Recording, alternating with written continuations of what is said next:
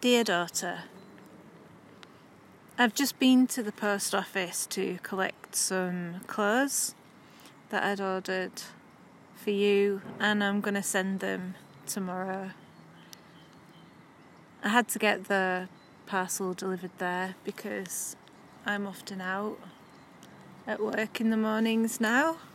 Things are kind of getting back to normal, and I'm really happy about that. I like being back at work and being around people. I enjoy my job.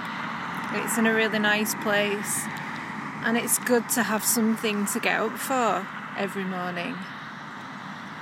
And I'm hoping that we can see some light at the end of the tunnel with the pandemic. I also hope, of course, that light is emerging for us too. We've not seen each other now for around two years. You're growing up and you're changing.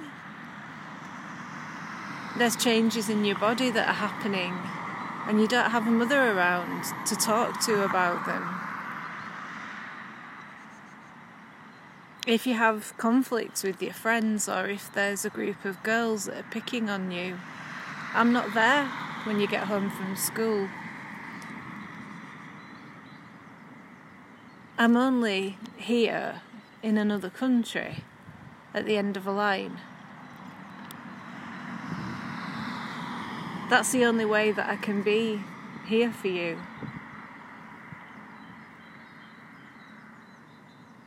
It's not my choice for things to be like this. I wish I could be your mother every day. And I wish that we had a normal mother daughter relationship. I only know what you look like from your pictures that you send me and the chats that we have on video chat. I get glimpses of your personality, and you're the same girl that you always was, but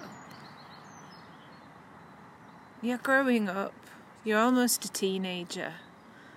There are things that you like now and things that you enjoy, and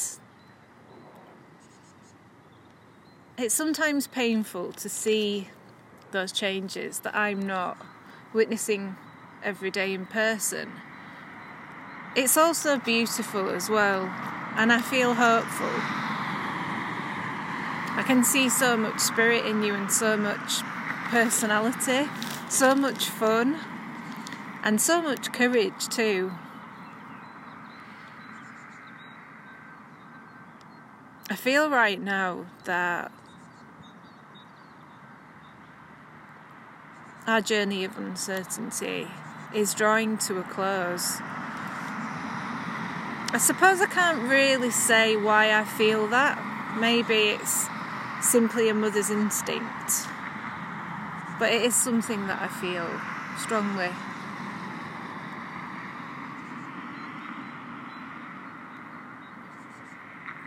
Can you hear the birds? There's one that sounds a little bit like a car alarm here. I'm sitting on that grass outside my flat, the grassy verge. It's sunny, it's a lovely sunny day. It's a little bit cold, but it's bright and fresh.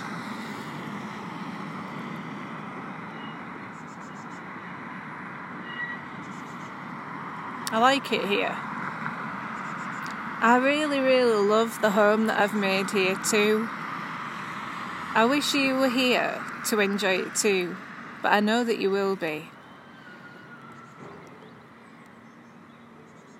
Just a question of when.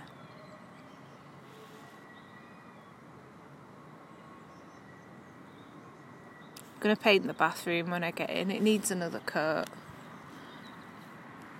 I want to make a little garden area on the balcony with some plants so I can sit out there.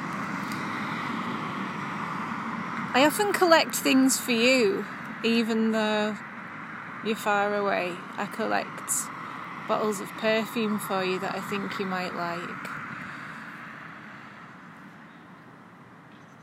Just small things.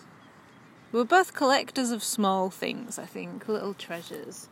When you were small, you liked putting things in your pockets. You'd pick little bits of leaves and twigs and stick them in your pockets. You had a magpie hat, a lot like your mummy. You are a lot like me. And you're a lot like you, of course.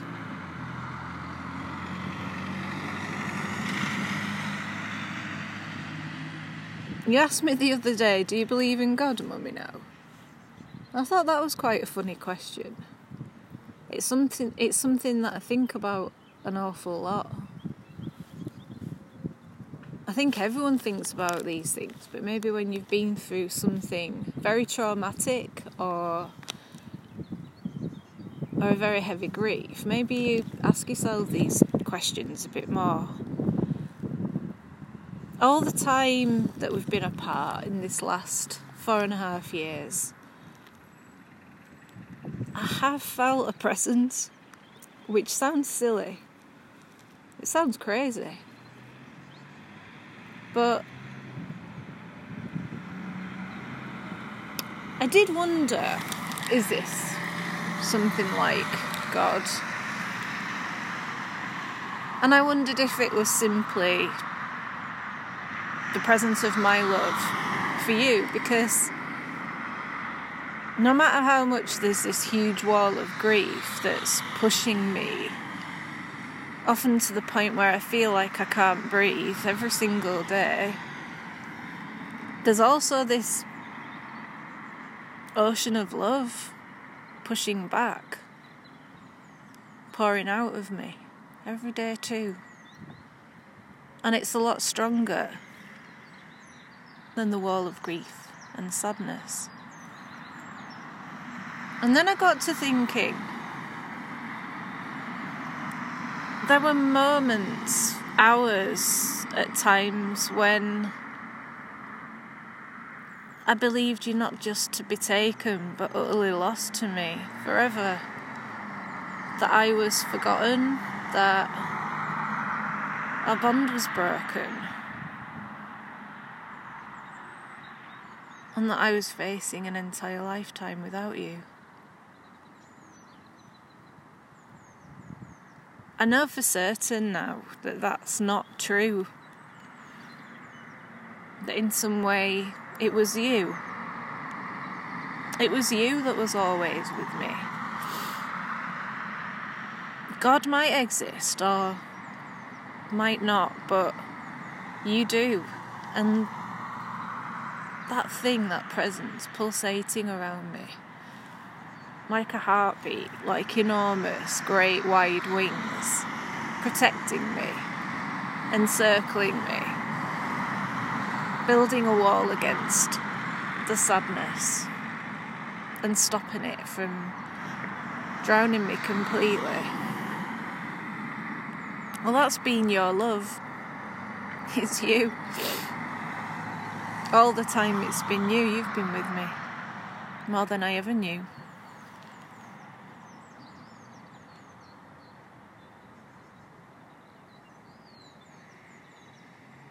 The poet Lemn talks about art being the higher power.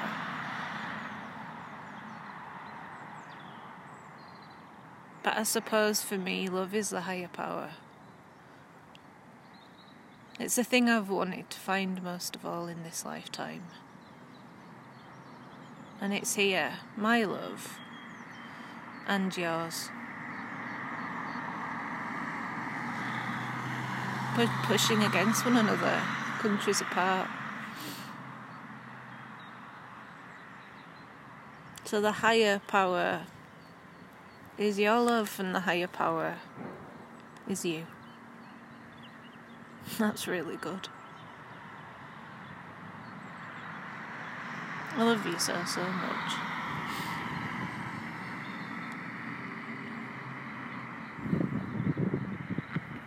I'm gonna go now. Go in. Have a cup of tea and do some painting. I love you to the moon and back. And up around the space station.